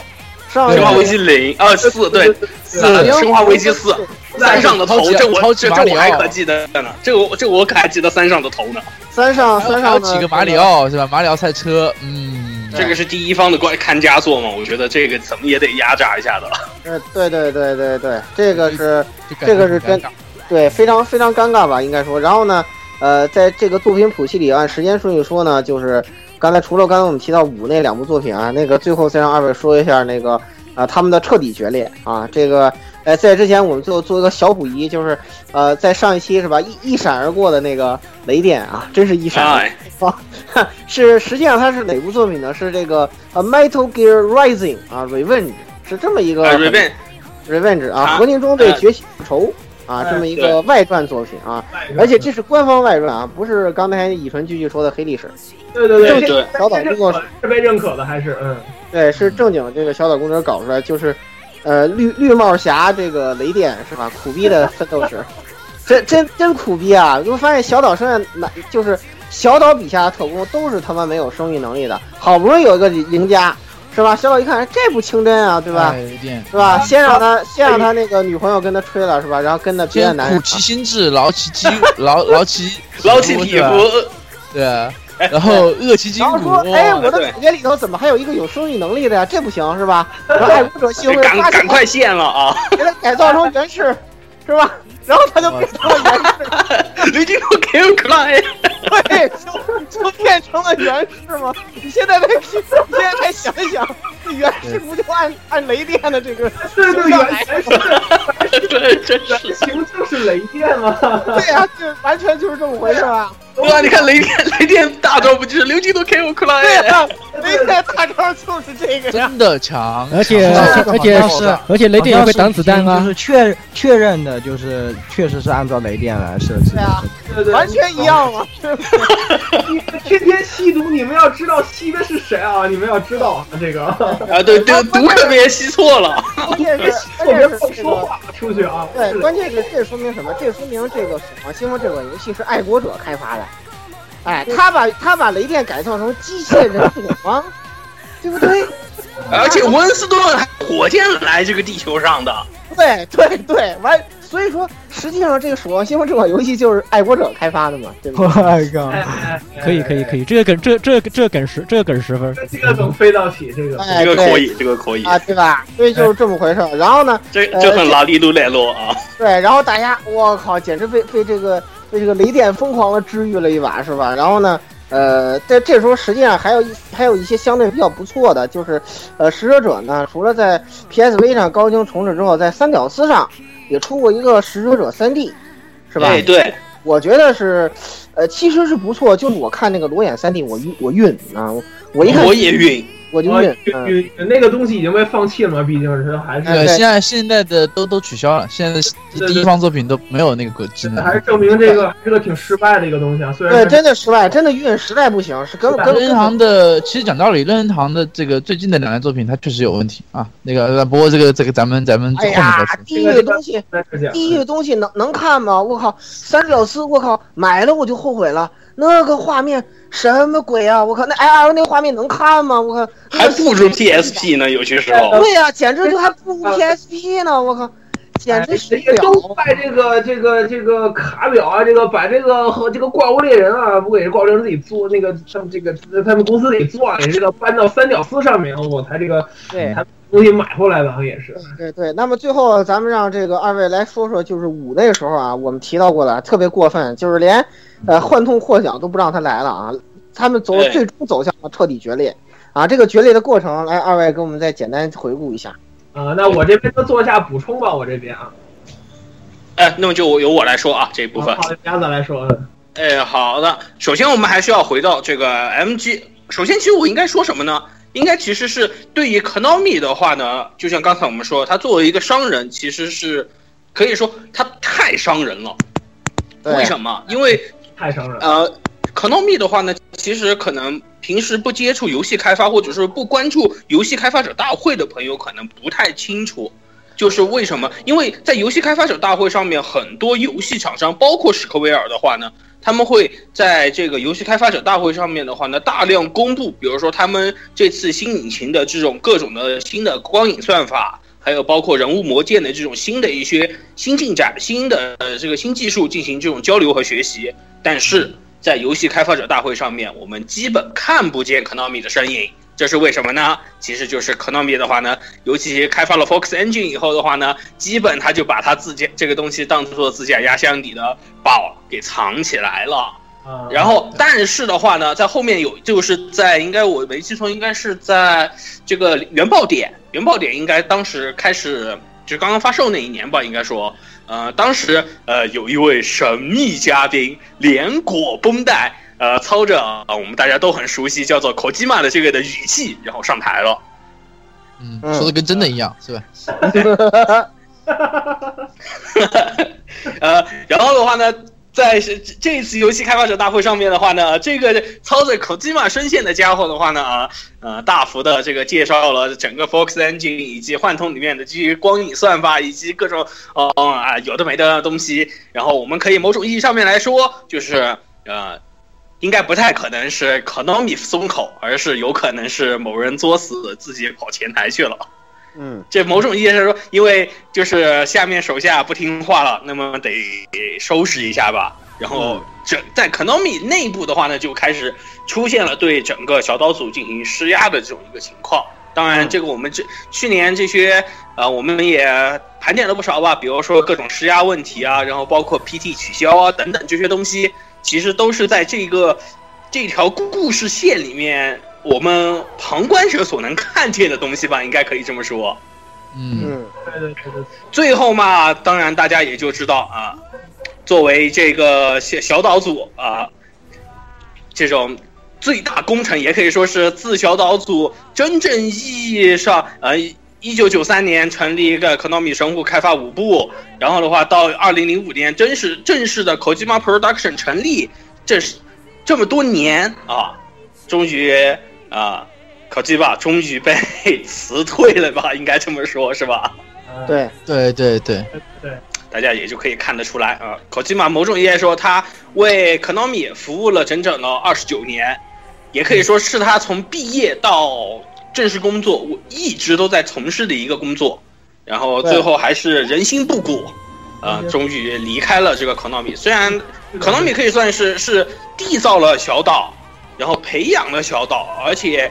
最后让小岛的步上了神坛，但是的话呢，最后还是人去楼空拆了台，啊、小岛还是回到了嗯一个普通的制作人吧，应该这么说。就他们来意义来看啊，对，普通的而且我发 disco 现，对吧？普通的制作人，且我发现说好了要黑，就是实际上你说了半天一直在给他洗白是吧？又是啊商人思维啊，又是什么这个？你看都是我养育了你对啊呀，，这样实际上是成就了都是更理念不合啊什么的。对啊，但是实际上这个事情确实是这样的，你这个事情肯定是双向性的，他不可能只是单方面，可能 Konami 确实对小岛是是这说明什么？可纳米科乐美真的舍得给他花钱啊？是真真舍得，真爱，这个是真爱，真的是真爱。对，八千万砸下去，对吧？所以说才是又爱又恨嘛，这个是。而且你想啊，五代五代其实我觉得啊，就是相对于其他欧美公司来说，五代还真没有什么 DLC 之类的奇怪的东西。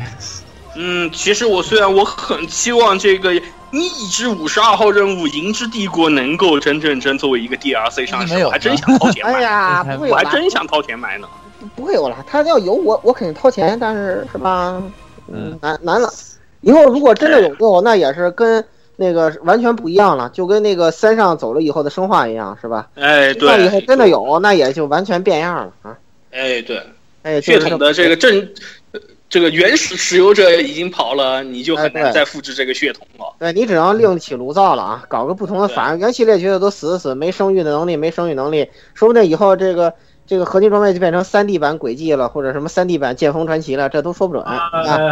哎，这个这个都有可能是吧？现在这个时代娱乐至死，大众向了是吧？哎对老鸡妈不自自他不不入这个俗俗套是吧？啊、那最后他出了什么牛皮？呃，咱们最后再说啊。这时候再稍微往前拨一点儿，哎、我们呢这次来玩一点儿深度啊，聊一聊游戏文化啊。哎，对，斗胆是吧？来讲讲说哎，其实一个著名的制作人呢，就像宫崎英高也好啊，包括像那个什么宫崎骏也好啊什么的，啊、这个像小岛小小岛秀夫也好啊，啊，包括像那个 Naughty Dog 他们也好，他他都有一些自己独特的理念，骏，哎，形成了自己独特的 IP 是吧？哎，宫崎骏也是啊，是吧？虽然是动画人，但是他也有自己的 icon 啊，他也是一个 icon 嘛，对不对你？说的很对，大的 icon 实际上都是有自己独特的理念，是吧？他这种理念就哦，你看哦，这很宫崎骏啊，这很宫崎英高是吧？啊啊，然后什么呃，这这很克苏鲁对吧？你都会有这种感觉说这很小岛秀夫，哎，那么究竟是什么样的东西很小岛秀夫呢？是不是？哎，咱就得给大家哎说道说道了啊。那么呃，还是由刚才说的停不下来的这个火神毒鸦先开个头吧。嗯，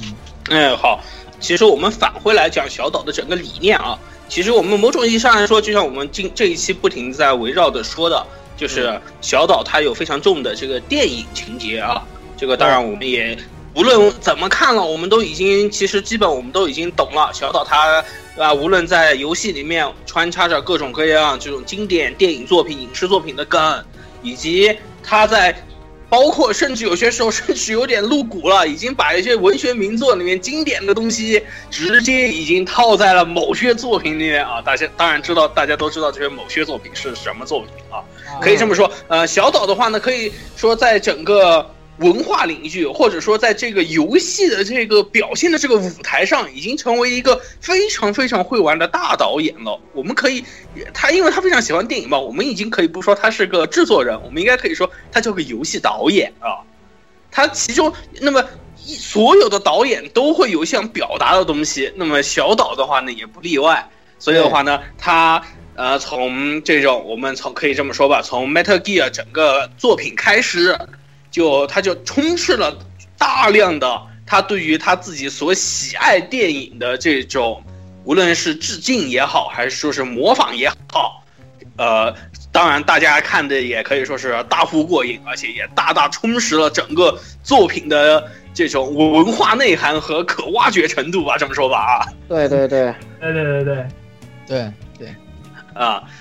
当然啊、呃我在这里也就举两个可能刚才大家没有提到的这个例子啊，呃，一个是这 MGS 我们都知道啊，在往前或者往后都只有这么一部作品有真正意义上面的 OP，大家有没有发现？嗯，是哪一部？什么？第使者者就是当我们打完第前一个第一个章节贞洁行动以后，嗯他放了一段这个非常长的这个 OP，对吧？虽然我们在这刚才三里面不停的吐槽啊、比如说是那个 非常讨厌零零七，但是大家其实返回去看，其实 Snake Eater 的 OP 就是仿零零七风格的，包括邦女郎都在里面有类似的出现。对对是是是。是是的，是的，而且就是就是呃，有一段嘛，就是那个 Snake 开的摩托车，然后那个对吧？那个他老婆坐在后面，啊，伊娃坐其实坐坐在前面满满摩托的，你还记得 Snake 那个黄金眼还是哪一部的作品？就是这个吗？哎，对，就是这个梗嘛，对零零七的，对，对所以大家呃，包括啊，当然我们也就还有。哦，就是小岛，当然对于赛博朋克啊这些东西，因为毕竟他这个作品其实某种意义上来说也是一个赛博朋克情节的这种作品，啊、嗯他的话他自己也写过赛博朋克的剧本，而且还做过游戏，嗯呃，是在一个很早的时期啊。当然，这个游戏里面有一个东西叫做 MK 二，这个东西的话呢，在它的这个 Metal Gear 的 Solid Four 就爱国者之枪里面，奥特康操作的那个小机器人，其实就是致敬他当年的那个游戏，算是他自己自自导自演玩了吧？所以我觉得鸭子想说，就是小岛秀夫的这个 icon 呢，它包含的内容从非常的非广泛啊，常复杂，非常多啊。你需要可能有很多的这这些知识啊，你嗯可能需要有一个相，就是我们可能说某些东西它包含一个作品或者是几个作品的东西，我们需要事先了解这个作品。但是小岛小岛秀夫秀夫的这个 icon 呢，你可能需要达到一定的程度，就是你要有这个一定的欣赏程度，是和他哎，对，要有这么一个平台呢，你才能够去接受或者去喜欢、去理解这个小岛秀夫去的这个作横向品。理解一些这种对对对深深入的然后但我我个人我说一个我的想法啊，因为我我虽然小岛秀夫的作品我玩的比较少，但是我觉得他有一点也是非常厉害，也可以说是对游戏文化有一个很深远影响的地方，就是他一直在试图打破游戏的壁障。就是他总会在游戏里面通过一些你出其不意的方式来与你玩家互动，就是嗯让你意识到这既是一个游戏，也是我们和制作人的一个对话。就包括像这个雷电，就是雷电里的那个名牌的这个事情，可能大家都知道，嗯对吧？嗯就说这个名牌是谁的，我不知道，对吧？这个就是像这个跨过的一个对话，还有更直白一点的，就是和心灵螳螂的那个 对战。这张很你要把精神螳螂手，哎，对啊，对嗯对，Psycho 这个 Mantis Psycho Mantis 嘛，对，你要嗯把他的那个手柄拔下来，然后插到另一个口上，他才不能读心，读你的心，对吧？这对这通过这些一些特殊的方式，小岛秀夫想就跨越了屏幕啊，跨越了游戏这个载体，实现了直接和玩家之间的对话。这也是让游戏这个载体更加的扩展，更加的能够成为一种，呃，更加独特的东西。它不仅是一个呃媒体，不仅是像可能电影就是你嗯就是看、对吧？游戏好像你就是玩，就多一层互动，它也有了更深的意思被包含在里面。我也觉得这是小岛秀夫给我们带来的一个对，非常非常令人感动的一呃，点。其其实那个这个我也挺有感触的啊，因为就像那个我之前这个刚才扒这个小岛秀夫这个中二黑历史开始啊，其实这种互动。呃，怎么说？换一种层面上来说啊，其实小岛秀夫从三岁就开始已经开始跟我们互动了啊，就是我完了又是起跑线，完了，啊，对对，就在起跑线上啊，就是当时我说啊，你看，就是那个他这个在那个三岁那个或者说更这个稍微大一点的时候嘛，他这个玩捉迷藏啊，他我不说这个他躲在这个后面，这个就仿佛像 Snake 一样，就是在躲避敌人，然后那个他贴着墙在外面那个就是四周环顾，然后包括可能听到这个心脏的声音，这个他就是从自己小时候就是嗯，或者说就是。他就是想把他自己小时候这种这种感受，就想做到游戏里面与大家进行一种那个心灵上的共鸣，就像我们刚才所说的那样的。对，对对，就是把小时候最纯真的乐趣啊，我把它做得这么复杂，好像包了这么多东西，其实就是想让我们去体会和他一样那种小时候的对对对就像在游哎，对，真的是送一样，对对对，有时候就觉得啊，一个人可能童真到一定的境界，就是已经就真的是就变成天才了。所有的天才都是最后会回归到最初的那些嗯很对对最根源原初的一些东西这个东西。哎，其实这种可能就是他小岛秀夫本身这种很原始的这种一一种一种理念或者一种想法吧，也是。对对对对对，这个呃，那么接下来我我给引引引延伸一点啊，就是这个啊、刚才其实咱们深入谈了一些想法啊，就是这都是呃提出了游戏文化一些理念，就是要有一个呃高鉴赏层次是吧？啊、高起点，然后呢又这个高起点同时又回归原点是吧？哎，这都是就是从这个游戏这个 角度来说的。那么我呢这个深入内容，其实在第一期我给大家反复提了很多，就是。呃，有这样一个啊英国人是吧？他这英年早逝，并没有什么太多的作为，但是呢，他的作品却呃影响了呃几代人是吧？啊，这个人就是我们上一提到乔治奥威尔是吧？然后，小岛秀夫呢也是他的信徒之一是吧？呃，他对这个一九八四啊推崇备至，呃，到了什么地步呢？就是呃，大家知道啊，合金装备四也是一个啊，骚力四也是一个满分作品。然后这个四的开头，小岛秀夫直接从摘了一句话：“In the not too distant future, on a tired battlefield, war has become routine。”在不久，在不远的将来，在令人疲惫不堪的战场上，战争成了枯燥乏味的例行公事。这就直接从一九八四里原文摘抄过来的。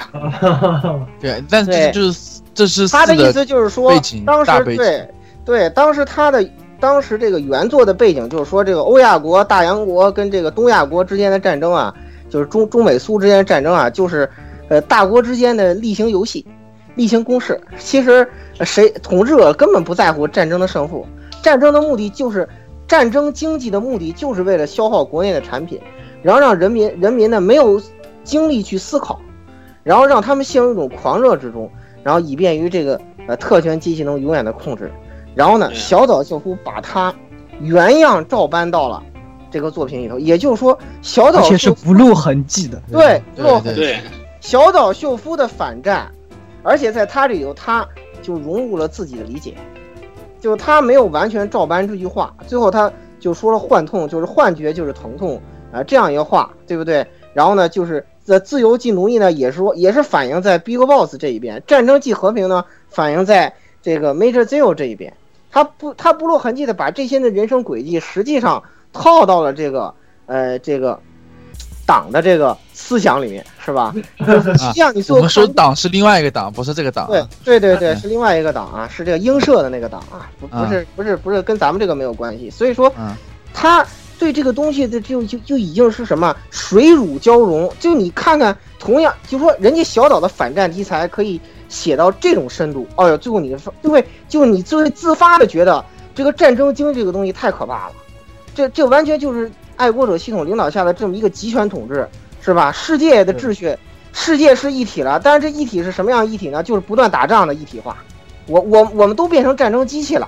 啊，在这种情况下呢，我们干不了别的事儿，我们也搞不起世界大战，人类也灭亡不了，对吧？就是完美的机器跟完美的士兵之间的呃这种无限的循环，这是好的吗？这就是这就是反乌托邦主义的一种呃核心逻辑，对吧？我我创造这样一个，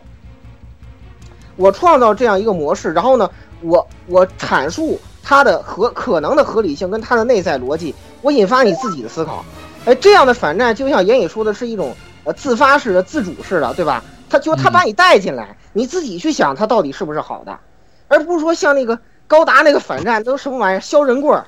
然后什么那个。啊，这这个这这个的确是一个次元它，是有是吧？它是有些灌输式的，对吧？对。但是小岛秀夫高达那这个，对小岛秀夫这就引导式的，对他就是满分的阅读理解，更像欧美的作品。对对。对我们整天在说阅读理解，对吧？我们整天要从这个里面读出点什么来，很多人就把它写出来，让它表于文字，然后让别人去理解你的想法。但小岛秀夫不是，他给你创造一个类似的世界，更加真实的，更加让你能身临其境的，让你自己从这个里面去理解。但是有可能你理解到最后，发现哦，其实这都是你小岛秀夫的意思，是你的理解，但是你说服了我。我觉得你这个理解是对的，是对，满分的。所以说最后最后大家才认识到，实际上就是真正的自由是什么，真正的和平又是什么？和平绝对不是战争，对吧？最后他把这个理念，呃，最后到四代给你全面灌输了出来，是吧？啊，这个全面表达出来，然后你就看觉得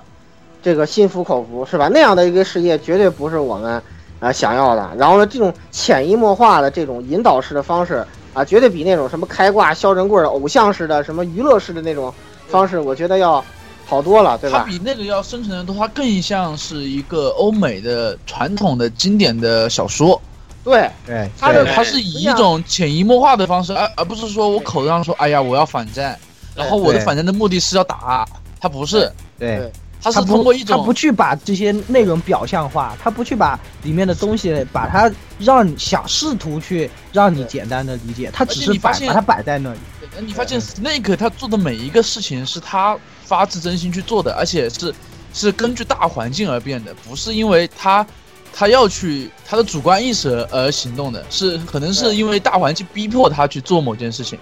对，所以说。他这个东西就是非常伟大，也说他选择这种反乌托邦式的一个呃主题跟故事模式来阐述这样一个核心的理念，而且呢，他做的也非常成功，就是他既有刚才我们说这些游戏表面的这种华丽的东西，然后呢，就是既有面子也有里子，所以为什么人家给他四十分？为什么这个东方跟西方是吧这么大文化差异，大家都认同，就是西方人可能看到了这种形式上的完美是吧？然后东方人看到这种。深入的内涵是吧？大家各取所需，都特别满意，都特别 excited 是吧？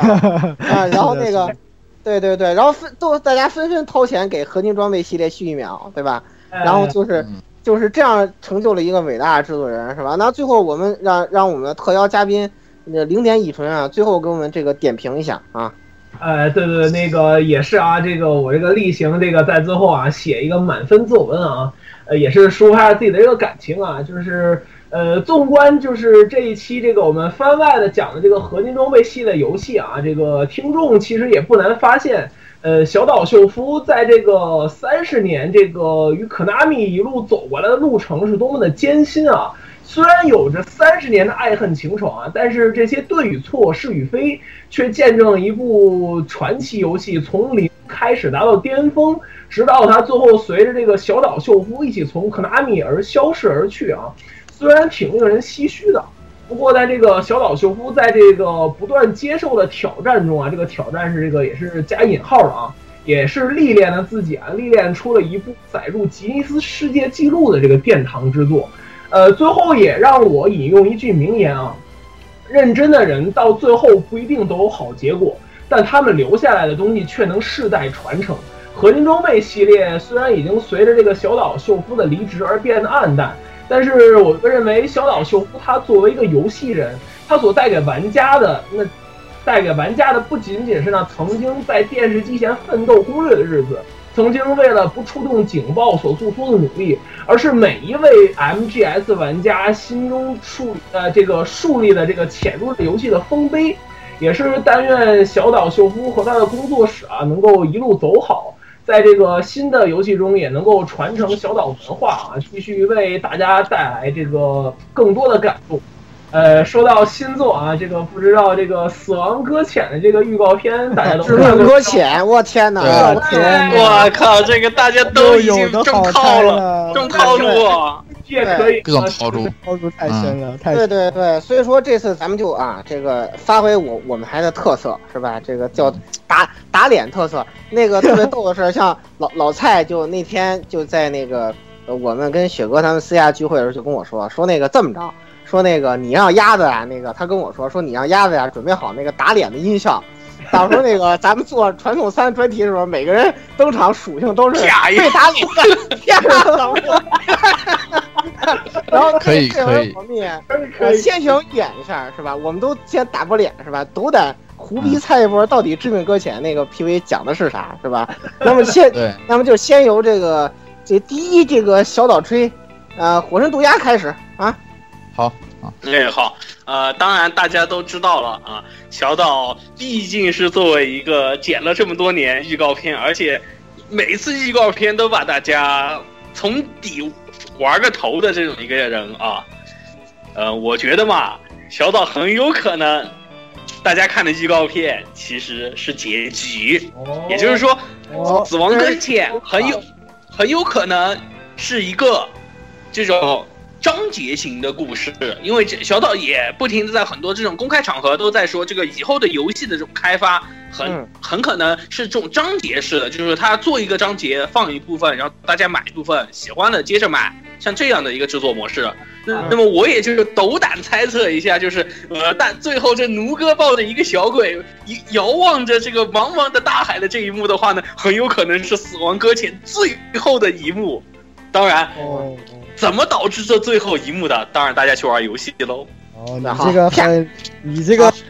嗯，很有潜质啊，可以的。啪，嗯，好，啪啊。那么接下来让谁来？对我记得有一个人说了一个特别神奇的观点，来，这个色上校啊，Major Photographer，来说说你那个观点，你那个想法也很有意思。对我个人的想法是这样的，就是虽然很多人都觉得这个死亡搁浅是一个石油。跟石油泄漏什么的生态环境什么的有关的问题，对，有人有人这么这么，因为因为 有人会这么猜啊，他摁出来油腻腻的嘛。我开始以为，因为摁出来这东那东西那个画感就是石油嘛，这个没错嘛，就石油有关。但是我个人想法是说，呃，因为因为大家没有看到，就是所有的就是他这个除了弩哥之外，所有的人都有都有几代，都都有一根线从肚子里面拉出来。弩哥是没有肚脐眼的。我靠啊！对，这个是网上很多的这种一种猜测，说他可能是第一个人类。的肚脐眼是是个十字架。那么我个人的想法是，因为因为十字架是在在肚脐上面，那么我个人想法是，他的那个婴儿要么是弩哥的化身，就是弩哥在这个世界的一个化身，嗯，就是这个世界的一个连接体，要么就是弩哥的孩子，就他把自己的脐带变成了那个婴儿的脐带。哇天哪，这个对然后简直都神了都。对我个人是这么个想的，然后上面上面的上面那几个人一样的东西，就最后一一个画面跟人一样的东西，我觉得是，要么是这个世界的监视者，就跟《三体》里面的那个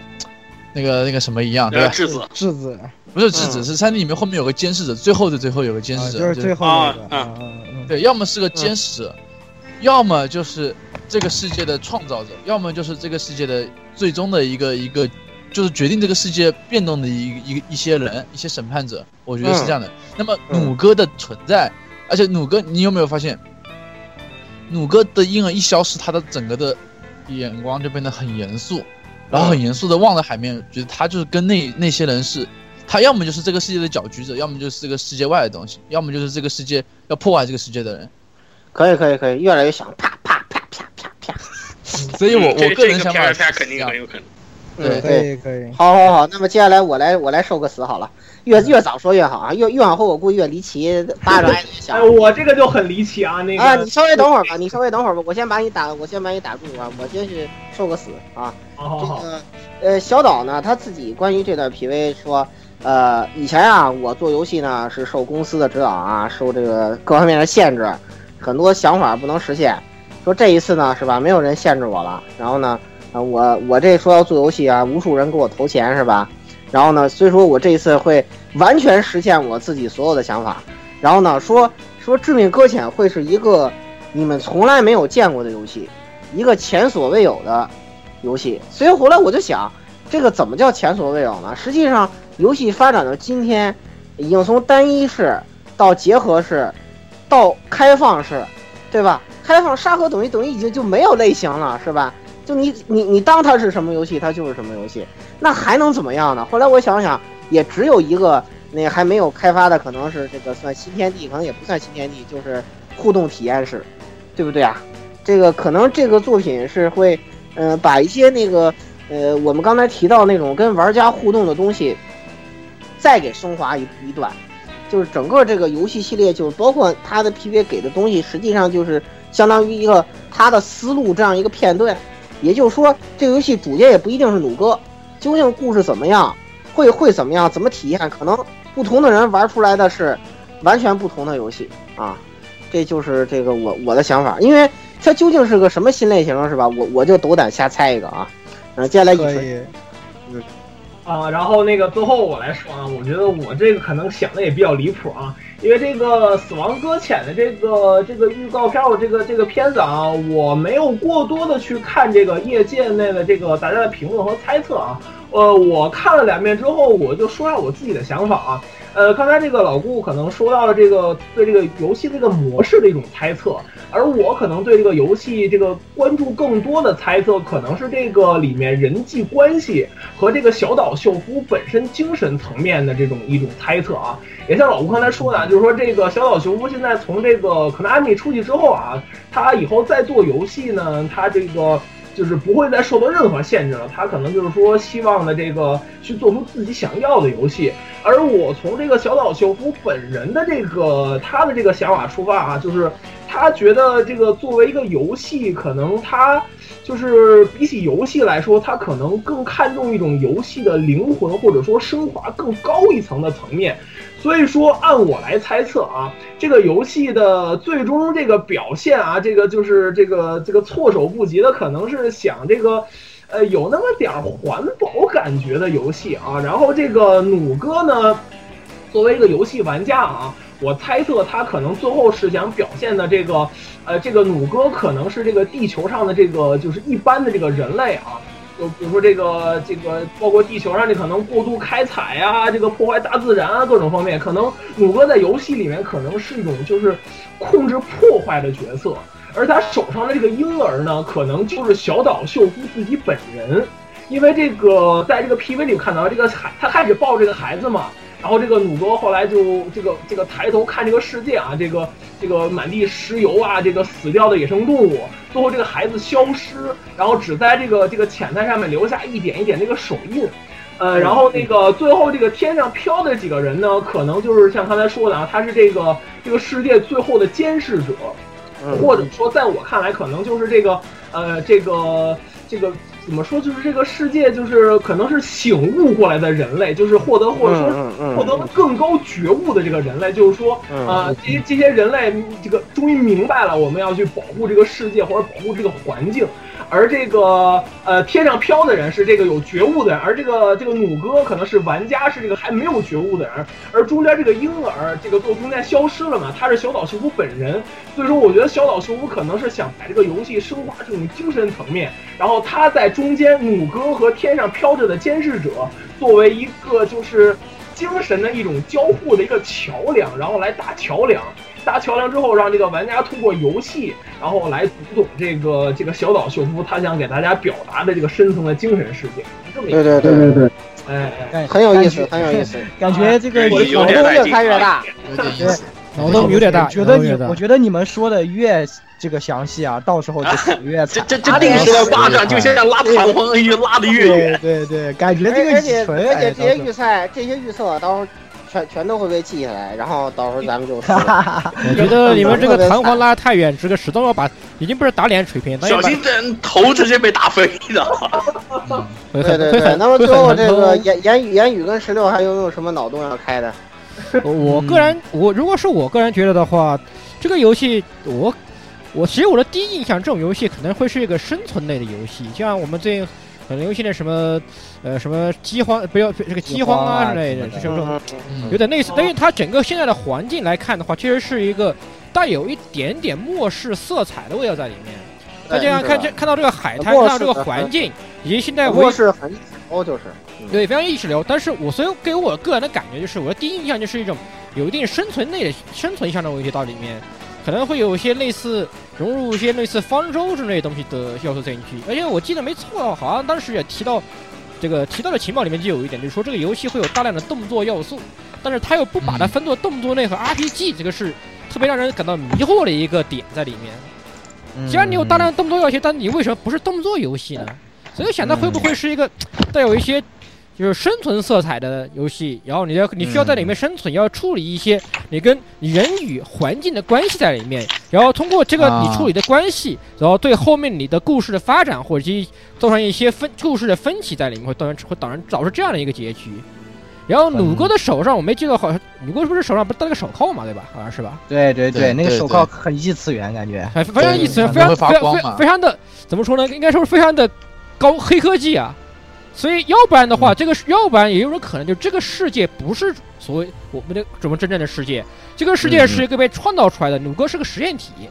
那么 也就那上面这些哎，人确实确实。确实也是观，嗯确实一个观测者，但是他们创造了一个这样的世界，把鲁哥放进去了。他们也许想想做出做出某种实验来观测，就是人类的这种在某种情况下的一种，在在这样的环境下会做会做出做出对什么样的情对对，然后哎，对，我觉得这个想法其实挺好的，就可能说玩到最后就发现你自己就是被观测的人，就是小岛秀夫在观测你，哎，非常的哎。对对，哎呀，这这巴掌拉了几个公里远了。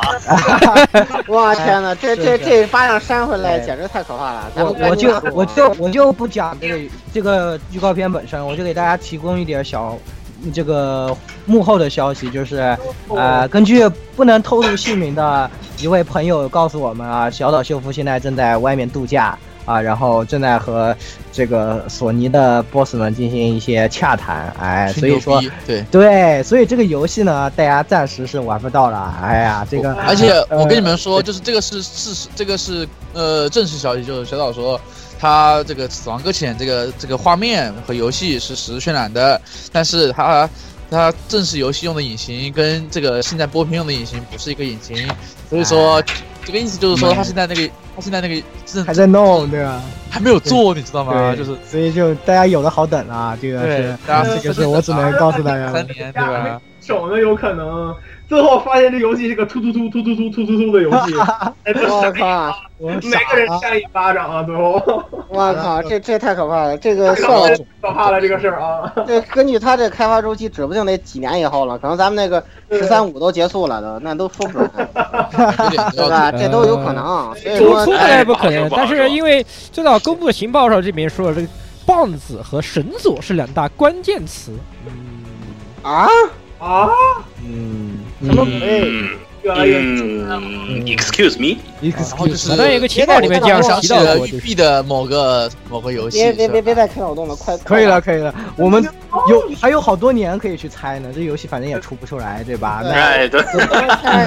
可以猜的越久，脸脸打的越响，是吧？这个对对对，马上还有两个月就要挨一波打脸了，是吧？先不要想不远的事儿，咱对想近的。对对对，现对，如果大家如果想和我们一起被打，那欢迎加入我们的群幺零零六二八六二六，和我们一起讨探讨这个小岛秀夫到底在呃想，呃措手不及。然后这措手个不及啊。对，另另外一个就是，如果有在上上海的听友们是吧，可以这个九九月三号是吧？啊呃，跟我们面基一番啊，这呃个老年合唱团，具体的情况年合唱团，对吧？到时候还会在这个以后的节目里头跟大家公布详情，就下期节目吧，没以后了啊，啊，就啊下期节目跟大家公布详情啊。嗯好，咱们这个我已经把以诚句句给忽悠过来了，对吧？对对都见我也会在上海啊，要是有你要还好意思你你还好意思说你忽悠上算，一会儿节目结束再批判你啊！今天先到这里，各位再见。各位听众朋友们再见，拜再拜哎，。好，下期，节目再见，再见。嗯，该预告一下，该预告一下。